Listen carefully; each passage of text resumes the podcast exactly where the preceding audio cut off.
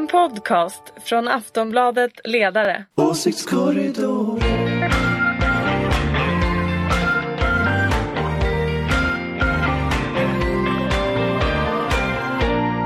Hej och välkommen till, till eh, Åsiktskorridoren, en podd från Aftonbladets ledarsida.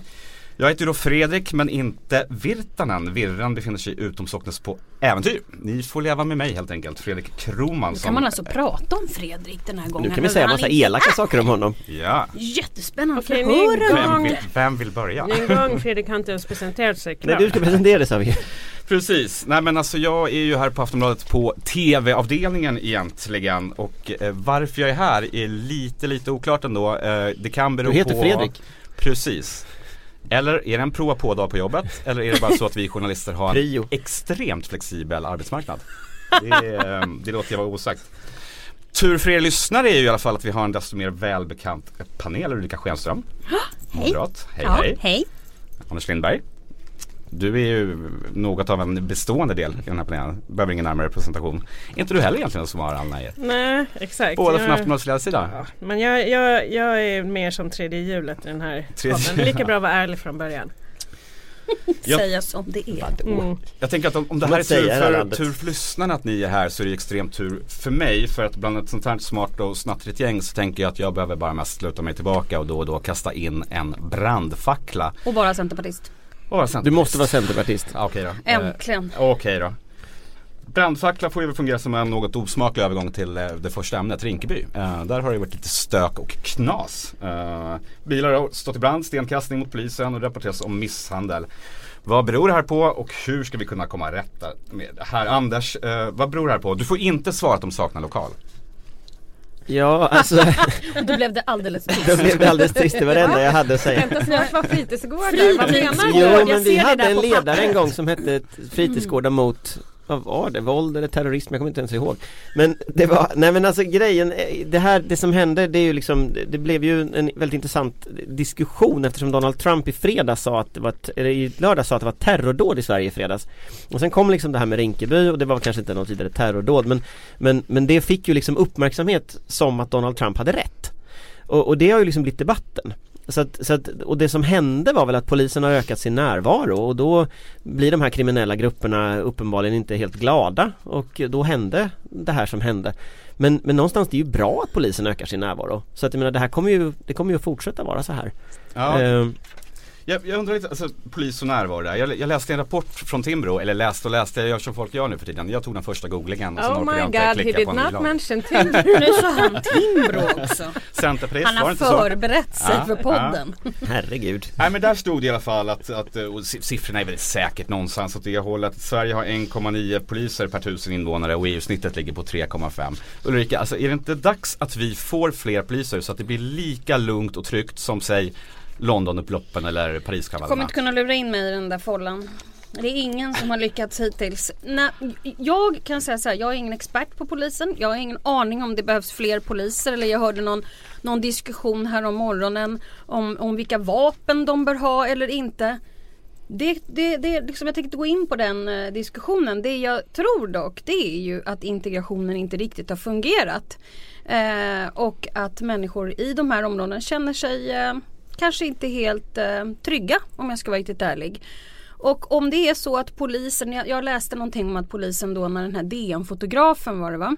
Som hade stått där på torget och de hade liksom gett sig på honom. De hade inte gått ut ur bilen de här poliserna. Och jag menar det är ju någonting konstigt och, och jag vet inte vad det är en enskild händelse eller inte. Men jag tror att det här problemet som finns är ju bra mycket större än polisen om jag ska vara ärlig. Alltså det, det blir också knepigt. Jag- Det var någon diskussion med, med eh, vad heter det, rikspolischefen som sa det att angående det här med no-go-zoner.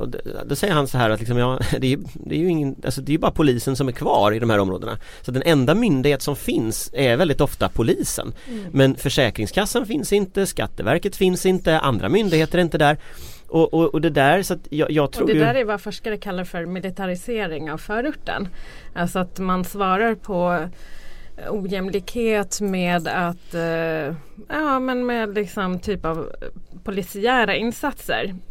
Med det sagt ska man också ha, försöka hålla två saker parallellt här samtidigt. Det är ju att om knarkhandeln har ju flyttat sig från centrum till periferin. Alltså förut så fanns den liksom runt eh, ja, men Sergels torg och sådär. Och så lyckades man liksom få bort den därifrån och då har den flyttat ut liksom mer i förorterna. Så att det här är inga konstigheter. Det här är liksom samhällets ansvar. Att vill man få bort knarket så måste man göra så här eh, specifika insatser. Så är det. Men på lång sikt eh, så behöver förorten en, en upprustning av också sociala åtgärder. Det är inga konstigheter. Eh, men, men tyvärr så, jag vet inte.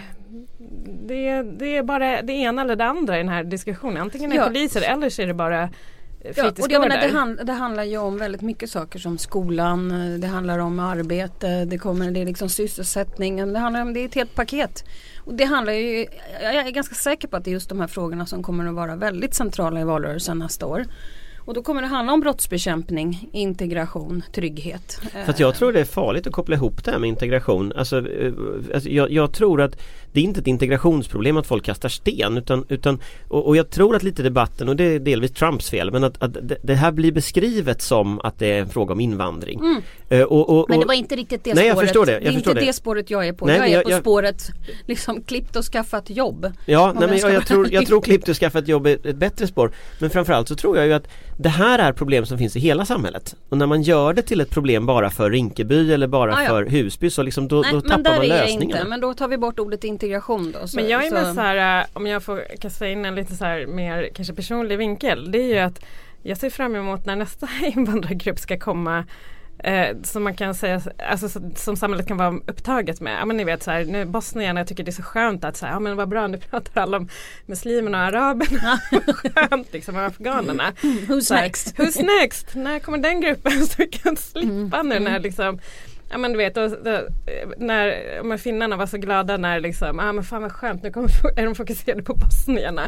Alltså det är lite så här, hur länge orkar vi prata om, om, en, så här, om invandringen och människor från Mellanöstern? Jag börjar bli lite less. Jag undrar också hur, hur länge vi kan prata om mediebilden. Jag är själv gammal, gammal Botkyrka-grabb och nu var, ju- nu var Jimmy Åkesson ute på eh, anrika Wall Street Journal och, och, och pratade om Trump minsann har rätt.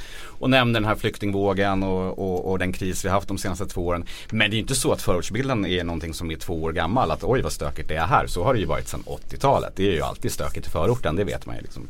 Vad, vad, vad gör vi politiker och journalister för, för fel? Alltså hur, hur ska vi bredda bilden? Har vi, har vi en, en eh, sann bild av problematiken i förorten eller sitter vi alla och håller på med fake news? Det är ju en väldigt bra fråga men framförallt tror jag att man kanske känner och läser in saker och tror att en viss situation existerar.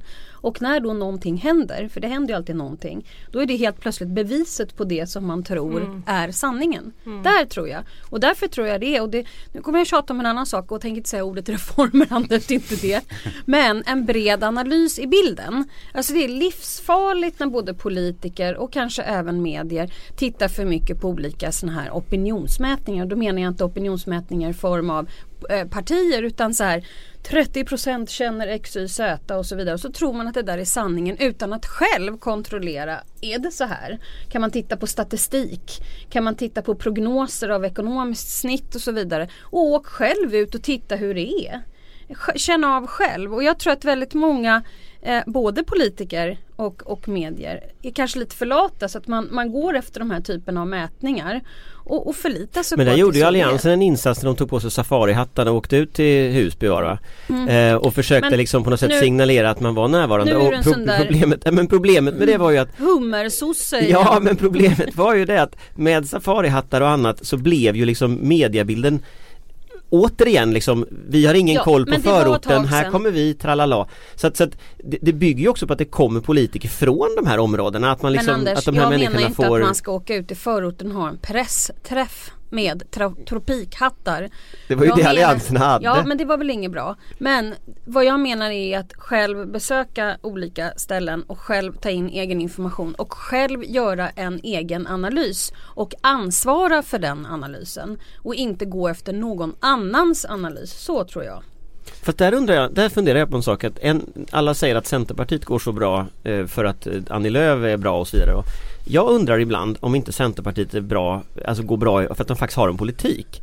För de har just gjort sådär att eh, det, det, är ganska spännande att se liksom skillnaden mellan Moderaternas integrationspolitik som liksom består av lika delar Hanif Balis tweets och sen konstiga utspel om liksom att folk ska plocka bär och sånt där.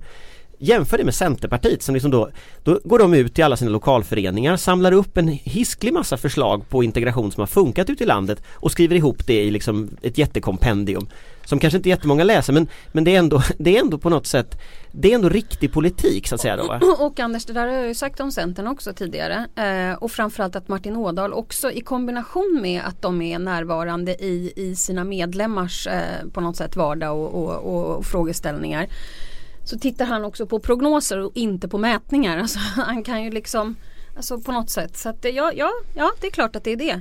Folk, väljarna är inte mm. dumma i huvudet. Tvärtom. De märker ju direkt om det är någon som håller på med politik eller inte. Mm. Jag tänkte, eh, en, en sak som jag har funderat på är, är också civilsamhällets eh, här ute i, ja överallt egentligen men om vi tar just förorten och håller oss kvar vid, vid, vid Rinkeby. Eh, jag, jag, tycker att vi, vi, i Sverige verkar ha en väldigt speciell relation till, till civilsamhället. Högern brukar alltid prata om ett starkt civilsamhälle men man deltar aldrig riktigt och när man ser någon som gör det då är det aktivister och så blir man lite sura. Och vänstern blir sura ifall det inte är organiserat via skattesedel eller ABF. Så det är väl bara idrottsrörelsen som kommer undan och har någon bred folklig förankring. Eh, ja, så finns ju de som verkligen hjälper till, eh, kyrkan, men de hånar vi och tycker att de tror på tomtar och troll istället. Så eh, vad, vad, kan man, vad kan man göra? Jag tänker sig att det är jättemånga människor ute i, i Rinkeby som är urlässa på det här och som sliter, de nattvandrar, kör, kör föreningar. Hur kan man uppmärksamma och stödja dessa människor på ett bra sätt? Genom projekt, nej jag skojar bara. nej men det är liksom det är innestående skämt liksom i, i, i, i förorten att så här, nu, nu, nu har någon tänkt ut någonting och kommer med projektpengar som ungefär räcker till en, ett halvårs investering. Medan socialtjänsten har ju larmat under många, många år i Rinkeby. Alltså speciellt när det gäller eh, situationen för barn. Um, men eh, och där, då, då krävs det riktiga satsningar, alltså riktiga pengar och, under en längre tid. Men, men jag antar att det det är inte, det är, man vinner inte lika många politiska poäng på att göra de här långsiktiga satsningar som kanske äts upp i en apparat än att göra de här liksom små projektsatsningar med, ja men ni vet, korta utspel. Men jag tror så här, ska man göra förorten en tjänst då ska man sluta med de här utspelen och vinna politiska poäng och eh, ja men du vet de här projektpengarna och göra alltså riktiga saker. Eh, alltså närvarande myndigheter, fungerande skolor eh, och framförallt en fungerande socialtjänst. Ulrika Anders, kort. Nej men jag tror att alltså, om man ska hjälpa till så tror jag man också ska hjälpa till med bilden. Vad är sant och inte sant? Och man ska inte du skämtade lite där snabbt. Projekt? Ja, jag tror snarare på att säga, alltså leta efter sanningen själv och inte gå på någon annans bild. Då är du nyfiken. Kolla hur det är. Jo men sen tror jag också att media har en jätteviktig roll att liksom beskriva hela verkligheten. Alltså man måste ju skildra de här upploppen men man måste ju också skildra den andra delen av de här samhällena. Och jag tänkte på det, jag, jag var i, med i norsk tv här i veckan om, om det här. Och det var så oerhört intressant att liksom, det de hade gjort, norsk tv, det att de hade åkt ut till Rinkeby, pratat med alla människor som var inblandade i liksom den här krisen så att säga som, som hade varit då både liksom före och efter det här. Och sen så ville de ha kommentarer till det. Eh, och det som de sa efteråt när jag pratade med dem det var att ja men vi borde nog åka tillbaka och prata med någon Alltså om det var den, om liksom hur de här områdena faktiskt ser ut. Och det är så intressant att liksom Där tror jag faktiskt att det slutade för sen åkte de hem till Oslo. Och, och jag tror att liksom vi har ett ansvar att inte ha tropikhatt på oss också för jag jo, tror ibland absolut. att vi själva har det med. Men det jag tyckte var mest obehagligt under de senaste dagarna Det är fortfarande det här Trump-spåret med, med, med äh, att, att invandringen ska ha blivit så förfärlig i Sverige. Och, och den bilden som sätts av oss som ju bara hjälper fel krafter här. Och som ju inte är sann. Alltså det är ja, ju så, så oerhört paradoxalt liksom. Ja det är väldigt obehagligt. Och, och det är som att, nu, först händer det, eh, först, först ljuger han ihop ett terrordåd som inte fanns. Sen händer helt andra saker och då är de belägg för att han hade rätt. Man kan bli konspiratorisk för mindre. Mm. det kan man bli. Men okej då, då, då, då vet vi i alla fall. Vi behöver polis, lokal och inga tropikhattar. Hattar däremot ska vi prata om. Uh, tycker jag. Vad gillar ni den övergången? Mm. Ja. Det var ju en jätte, jättebrinnande fråga i veckan. Uh, denna selfie Mm. med hattar. Det var mycket bra initiativ av finansministern tycker jag. Att Det ta en, en jag. Jag tyckte där. också att det var faktiskt riktigt roligt. Det tyckte inte Jan Björklund. Nej, jag var uppe nej, han Ingen, ser- an, ingen han annan är- tror jag verkar ha tänkt sig faktiskt. liksom. Kan ni berätta lite om den här hatt-selfien? Mm. Nej men alltså grejen är så här att det, jag vet inte vem det är som tvingar folk eh, att ha hatt på sig men en gång i tidigare liv så jobbade jag på UD så jag minns väldigt tydligt det här hur protokollet tvingade folk att ha konstiga kläder. De, mm, så. Och bland annat så ingår i dessa konstiga kläder att kvinnor då under statsbesök har hatt. Eh, Så då tyckte väl Magdalena Andersson att hon var lite rolig när hon försökte då driva med Björklund här och säga att liksom Björklund är en fåntratt och liksom tog då att hon Och tvingas ha tyckte hatt faktiskt som att det exempel. var väldigt roligt. Ja, och, och Björklund låtsas ju då ta det här på allvar som att liksom nu, nu menar regeringen att hatt är jämförbart med, med eh, Irans lag om obligatorisk slöja. Eh, så att liksom att hon drev med Björklund försvann lite i vägen där så att ja Alltså jag tyckte det var ganska kul. Jag tycker ju liksom att man måste kunna skämta med Björklund men det går tydligen inte att skämta om just kvinnors just huvudbonader och hattar. Det går tydligen inte. Men var det inte lite plumpt där? Det kom ju ändå ganska mycket stark kritik mot eh, Alltså vi håller på att drunkna i någon sån här eh, hav av tråkighet i det här landet. Alltså allting liksom bara eh, blir, blir trist. Jag saknar här Ove Nilsson har ju slutat twittra från TT men han Varför var liksom, har han slutat twittra? Jag tror han bråkade med Hanif Bali. För han skrev bara en- helt plötsligt häromdagen. Nej, men en det- det Jag föregicks- lägger ner nu. Ja det föregicks jag av något va? bråk med Hanif Bali där Hanif Bali då, eh, jag kommer inte ihåg vad det handlade om. Men då slutade Ove Nilsson så att jag, liksom, Ove Nilsson får gärna komma tillbaka och liksom Ja, få ordning på Ove, så här kom hattar och sånt. tillbaka. Men alltså säga vad man vill om den här eh, selfien. Magda Andersson i all ära men någon Magnus Bettner eller Petra Mede är hon ju inte. Alltså, så här, ska, ska politiker verkligen ägna sig åt humor? Ska de inte bara Ja, det är klart de ska. Jag tycker faktiskt att de kan få göra Titta det. på så Carl att de Bildt. faktiskt är, Han är lite rolig. mänskliga och inte några robotar. Vi vill ha mer mänsklighet i politiken. Ja och ta Carl Bildt liksom, Carl Bildts svar om Trump är liksom vad han rökt på. Han är ju, eller vad, han har, vad har han rökt? Det är kul, det är ju humor. Och det slår igenom därför att det är roligt. Eh, men också tror jag därför att ingen har något intresse av att missförstå det. För det är klart att ska man tolka det bokstavligt då, vadå? Menar han att eh, Trump är en knarkare? Är det det ni säger? Hö, hö, hö. Alltså det är ju så Twitter funkar liksom. Nu var det ingen som ville säga det till Carl Bildt men liksom det är ju så som, som, som Twitter ofta är liksom. Fan det här måste jag testa. Jag twittrar lite här medan ni pratar vidare. Jaha. Hey, I'm Ryan Reynolds. Recently, I asked Mint Mobile's legal team if big wireless companies are allowed to raise prices due to inflation. They said yes. And then when I asked if raising prices technically violates those onerous two year contracts, they said, What the f are you talking about, you insane Hollywood ass?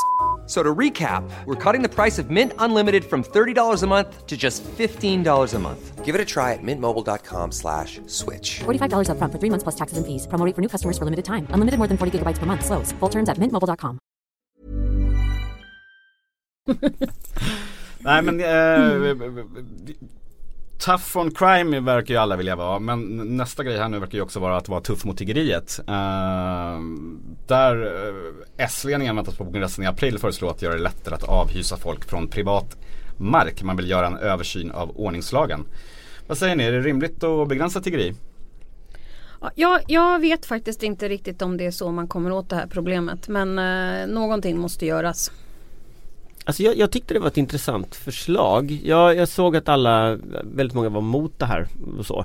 Eh, jag är liksom varken, jag, jag, är inte, jag är inte sådär bestämt mot som folk verkar vara utan jag tror ju att det, just det här med att avhysa från privat mark tycker jag det finns en viss rimlighet i att man, man kan inte liksom bosätta sig på människors mark och det har ju varit jätteproblem med, med att kunna avhysa Ja, folk. och, och det är inte bara folks mark utan det är också företag och Ja nej men det, är liksom privatägt är ju och sådär. och, och det är klart att jag, jag, så att jag tycker det finns en poäng i att hantera det på något sätt. Sen, sen är väl liksom Sen vet inte jag om det här liksom är lösningen. För kärnan i liksom tiggeriet handlar ju om fattigdom. Och du kan inte med de här metoderna riktigt lösa det.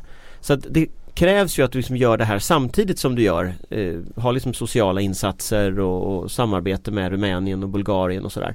Så att jag menar, jag, jag tror på ett sätt att vi, vi är tillbaka på samma punkt och stampar som vi har varit liksom i tre år i den här diskussionen. Men det är visst, det är det kan vara värt att diskutera tycker jag, detta.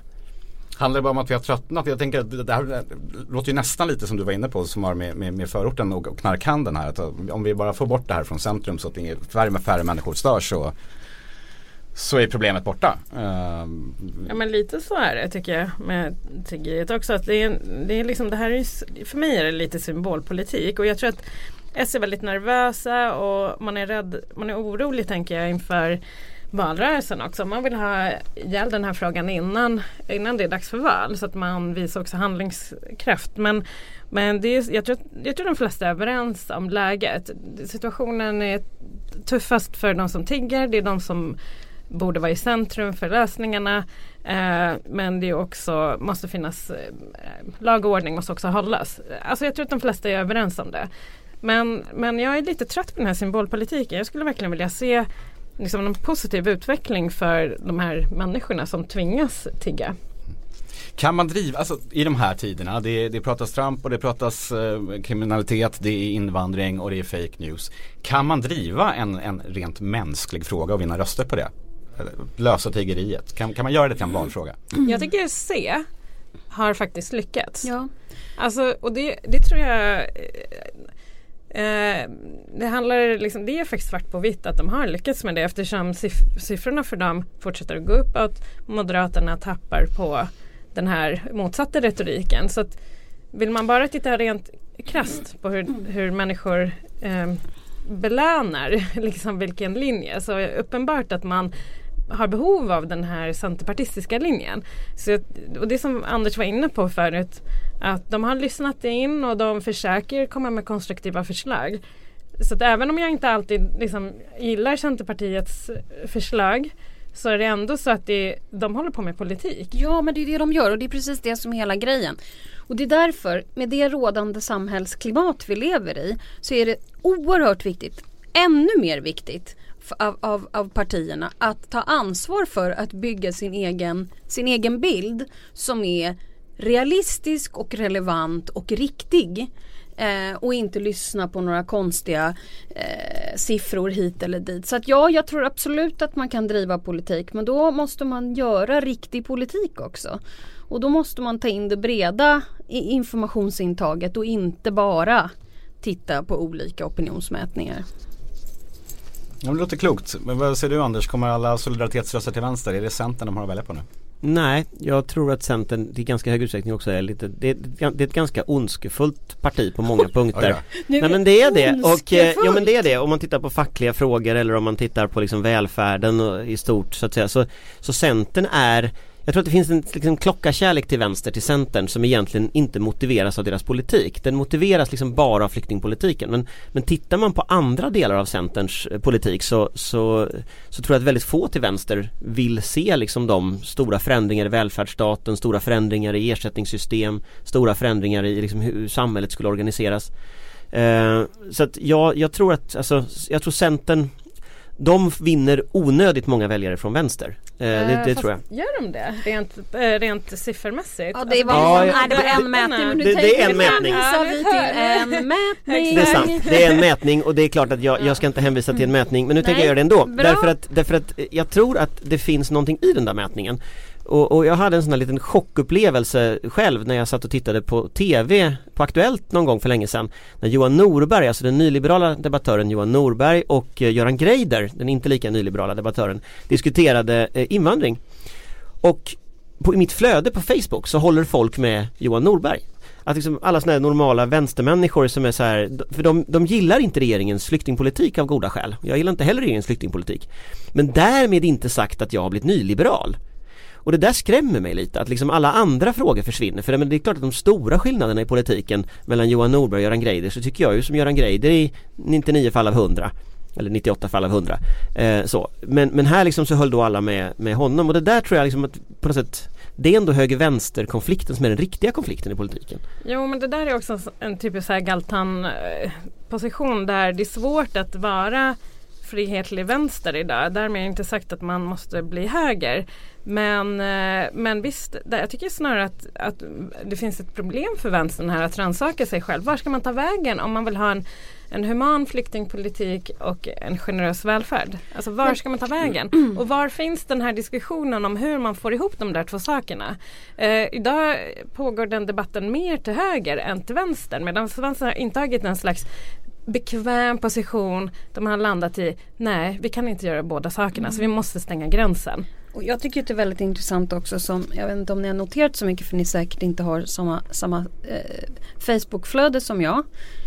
Eh, inte i alla fall riktigt samma flöde som jag har och där jag upplever människor som jag eh, har mer eller mindre tänkt de är nog libertarianer. Eh, alltså mer än nyliberal. Eh, som helt plötsligt har börjat bli på något sätt någon självutnämnda Bannon-typer, alltså nästan Sverigedemokrater. Och jag har gått omkring och sett ut som den där emojin du vet med väldigt stora ögon och tänkt vad är det som håller på att hända. Men det, är det så att de samlas liksom kring något hat mot etablissemanget? Att det, det är det här som Förstår ni? För mig är det Alltså så de har blivit högerpopulister tror jag i ganska hög utsträckning. Eh, alltså, som, som vi ser idag en, en trend att liksom den här konflikten elit-folk Alltså den högerpopulistiska verklighetsbeskrivningen den, den smyger liksom in sig Framförallt till höger just nu men den, den syns ju också till vänster. Att, att, liksom, att den här, den här Men eh, vänstern gör ju bort sig här för en del, delar av vänstern, det här är, jag har varit i, Sjöstedt försöker ju lite Jo men grann jag har varit i diskussion med flera, flera personer på vänsterkanten som tycker att det här är den nya vänsterfrågan, att vi måste bara stå på folkets sida mot etablissemanget. Men, jag, men jag, jag fattar inte att man går på den därför att den där konflikten krossar ju totalt snarare klasskonflikten. Därför att det är därför som högern älskar den här eh, liksom folkelit därför att den, den eh, ja men det är någonting annat än klass. Alltså klass, eh, den, den skapar ju samhörighet utifrån oavsett vem du är, var du befinner dig, vad du jobbar med. Men liksom, delar du den, de ekonomiska förutsättningarna så kan du bilda en gemensam allians. Så, så jag tycker den här andra konflikten, vi måste vara väldigt vaksamma mot den inom vänstern. Det, det, men jag ska säga en annan sak också.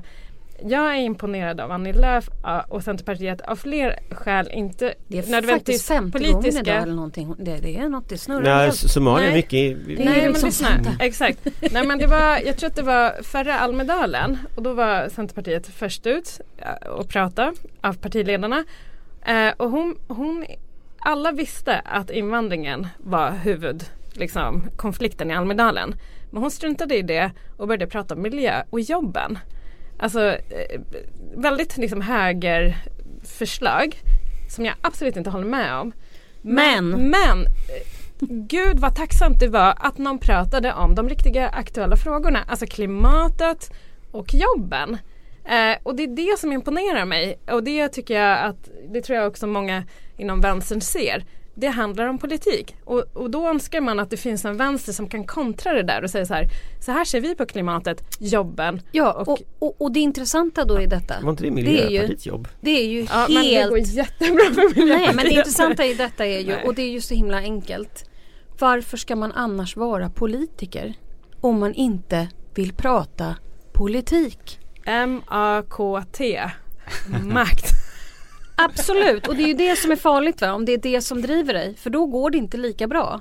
Men däremot om du håller på med politik så lovar jag dig att man kommer att bli gynnad av, av, av väljarna. Fast där är ju fascinerande med Miljöpartiet tycker jag för de verkar ju bara vilja ha makt Det verkar ju ha tappat bort alla idéer nu Jag vet inte, nu, jag vet inte om de har vunnit någon Och de har tappat alla sina väljare. De har ju typ. också tappat både idéer och väljare men, men, men den senaste idén som kom upp det var ju Per Bolund som dök upp som gubben i lådan. Då ville han ha sänkt skatt för något. Jag kommer inte ens ihåg vilken skatt han ville sänka. Men, men det känns så här helt koko Men han är väl liksom, turkos så han är ju ganska ja, Han är väl så här högermiljöpartist så. Men, men och det, måste, det är väl rimligt, det är väl någon slags mittenparti i grunden det där. Men det känns ju lite som att de har ju på något sätt, de har ju slarvat bort allting som gjorde att folk röstade på dem. Så att liksom, jag tänker ju att när Annie Lööf dyker upp sådär, det där borde ju Miljöpartiet kunna göra. Eh, De borde ju liksom köpa över någon som kan ekonomi kanske då också men alltså de borde liksom ja, få, få ordning på det där för de borde kunna ta de där mittenväljarna. Det finns ju, apropå mittenfällan, det, det finns ju en massa frågor som engagerar oss svenskar från, från höger till vänster, så är det ju. Regn på midsommar, eh, tågen som inte kommer i tid och så är det ju posten. eh, nej men på riktigt, det, är- det, det är ju någonting som vi verkligen, verkligen inte står ut med. Postnord går med miljardförlust och eh, brev slarvas bort, det har vi kunnat läsa om eh, och förmodligen märkt. Nu pratar näringsminister Mikael Damberg om att skilja den svenska posten från den danska. Är det danskarnas fel att paketen inte kommer fram? Ja den här Det olyckliga är Maud Olofssons fel. Ibland är det bättre att skiljas, ibland är det bättre för barnen att mamma och pappa går skilda vägar. Men, men på, tal om, på, tal om, på tal om Centerpartiet, det här är ju Maud Olofssons fel. Som allting med svensk liksom, eh, ja men allvarligt det här är Centerpartiets fel Ja, faktiskt. Och, och det är ju Nuon och det är Postnord som liksom totalhavererade så. Sen vet jag inte när man väl har dem satt ihop de där till, till danska och svenska, jag har ingen aning om det ens går att sära på det liksom. Men det, det är ju en riktigt dålig affär. Alltså den danska det är ju den danska delen som går riktigt dåligt. Och det intressanta är att förlusten beror till stor del på att eh, myndigheterna i Danmark har effektiviserat sin posthantering. Det vill säga att de har flyttat över en stor del av postverksamheten till det digitala. Så att de kommunicerar med sina invånare eh, digitalt. Så att den besparingen som min, danska myndigheterna gör eh, hamnar istället som en förlustaffär i knät på danska posten. Och danska postens förlustaffärer blir plötsligt också våra problem. Så det där är ju väldigt intressant att vad, ja, vad politiska beslut som fattas i Danmark plötsligt får effekt för Sverige. Så att, ja, det är ingen som begriper vad den här, det här äktenskapet går ut på. Det var väl som de slog ihop Telia med det här, det här, med den här Norge-affären, det här sista Sovjetstaten-affären. Rosengren. Mm. Eh, som Rosengren sa. Alltså det känns ju som att de här affärerna, liksom de nordiska affärerna, de är ju inte alltid helt smärtfria. Alltså så, så på det sättet kanske Damberg har en poäng. Men eh, jag vet inte, jag, jag, jag, att har slutat skicka brev. ingen Så att, aning men det Alltså- verkar inte funka. men alltså jag, jag, alltså jag, jag tänker så här Just någonstans. Men jag tänker så här någonstans att om jag inte skickar några brev eh, och ingen annan skickar några brev heller Förr eller senare så blir det ju problem att driva en post Alltså det, det, det är svårt att komma ifrån det liksom Men, Men är, så här- är de verkligen så dåliga undrar jag? Alla som har testat någon av de här stora budfirmorna vet ju att där är det ju katastrof. De, de, de mässar att de eventuellt åkte förbi en gata, glömde ringa, knackade inte på och saknade portkod. Du kan hämta upp paketet i Nacka. Eh, eh, är Postnord verkligen så, så dåliga? Eller gillar vi bara att gnälla lite? Jag tror vi gillar att gnälla väldigt mycket. Men jag tror de är så dåliga, alltså några på, speciellt det här med att de inte där, skickar runt om i landet det. Ja men de, de, inte- post- posten Nej, inte kommer ut runt om i landet och så Nej men det handlar också om alltså, det var, ehm, nej, men Jag läste någon så här uh, SVT hade så här, insamling av uh, ja, men, uh, läsar betraktelser utifrån olika postkriser och då var det någon som skrev det var en kvinna som skrev så här, ah, men hon hade hjälpt en syrisk man att eh, få hit sin, eh, vad säger man, eh, högskolebehörighet eller någonting sånt. Eh, och den hade skickats från Syrien. Men det hade gått snabbare att skicka hit posten från Syrien och tagit längre tid att, att hamna från liksom något postkontor till den här personens brevlåda. Alltså, och då ställde hon frågan men herre min gud, är till och med krigsdrabbade Syrien, har de till och med bättre posthantering än, än Sverige? Och det var en ganska så här rolig, komisk liksom, fråga. Men, men det säger någonting väldigt mycket om ett fungerande samhälle. Alltså posten är en del av en infrastruktur. Eh, och, och det har ju försämrats för många människor. Eh, postkontoren har ju stängt ner. Förut hade man ju liksom en mycket mer relation till myndigheterna och till liksom postkontor och sådär. Och det där försvinner mer och mer. Och nu får man inte ens sin post hem. Alltså det, det är klart att det, jag tror att det är Ja det är något djupare än att, att vi bara gillar att gnälla. Utan jag, ja. Det verkar ändå så att vi gillar att gnälla på, på danskarna lite grann och jag vill bara föra till protokollet att Danmark är inte här och kan inte försvara sig. Jag, jag är säker på att de är minst lika bra på att dela ut paket som eh, oss svenskar. Eh, jag vet ju att alla som lyssnar på den här podden eh, och jag själv bara dör av nyfikenhet nu. Man vill ju veta hur veckan har varit för Peter Hultqvist. Han har varit i Tranås, Aneby och Eksjö. Kul! Kul ställen att åka till tycker jag. Det tycker inte jag. Va, Varför det? Ja, Varför är det roligt? Men varför har han varit där? Jag vet inte, jag måste ni alltid kollade ta det. upp Peter Hultqvist? Jag, jag förstår inte. Jag tycker så här. Hulta Bulta Nu är en ser, cool inte kille. ni, nu ser inte ni radiolyssnare men jag gör just ju nu sovtecken. Alltså ni vet så här. Vi vad- försökte byta så ut Hulta Bulta, men det så gick himla inte. Vi hade- punkt på i den här Vi hade podden, Jan. Björklund ett tag. Ja men han gjorde inget roligt Men han gjorde inget roligt så att uh, Han gjorde Hulta bara Bulta. konstiga saker Fast Tranås och Aneby borde han kanske kunna slå, eller? Ja men det var den här veckan. Han kanske gör något roligare nästa vecka. Och framförallt så får vi ju bilder så vi vill gärna ha fler bilder på Hulta Bulta utklädd till Lucia och sånt där. Kanske när han kör sin bil. Den här, han har ju någon bil Anders uppe i Dalarna. Ja någon, eh, Någon Amazon, sån här va? Amazon. Det låter ju, det, alltså, vil, vilken cliffhanger till nästa vecka. Ja, man vet inte. Eh, jag, Den var lite lam. lite jag lam. jag men det är väl så här att efter Trump liksom så finns det inga länder att åka och teckna så här avtal med längre. Så han får liksom sitta i Tranås och äcka istället. Jag eh, är ju till vardags tv-producent. Jag brukar tjata på mina programledare om en sak. Håll klockan. Eh, det märker ju att eh, det, har vi ju misslyckats med totalt. Och jag vet inte hur man ska bedöma min Grattis. insats eh, i övrigt här, men jag känner att jag börjar, jag börjar skapa mig en tillräckligt stor uppförsbacke inför kommande feedbackmöten med mina, mina programledare här. Så att, jag tror att det är bäst att vi tar och, och rundar av här. Åsiktskorridoren är ju tillbaks nästa fredag, då med en programledare som kanske heter Fredrik eller kanske något helt annat. Vem vet i denna föränderliga värld. Ni får ha en alldeles trevlig helg tills dess. Trevlig helg. Trevlig helg. Ha det bra. Trevlig helg. Hej. En podcast från Aftonbladet Ledare. Åsiktskorridoren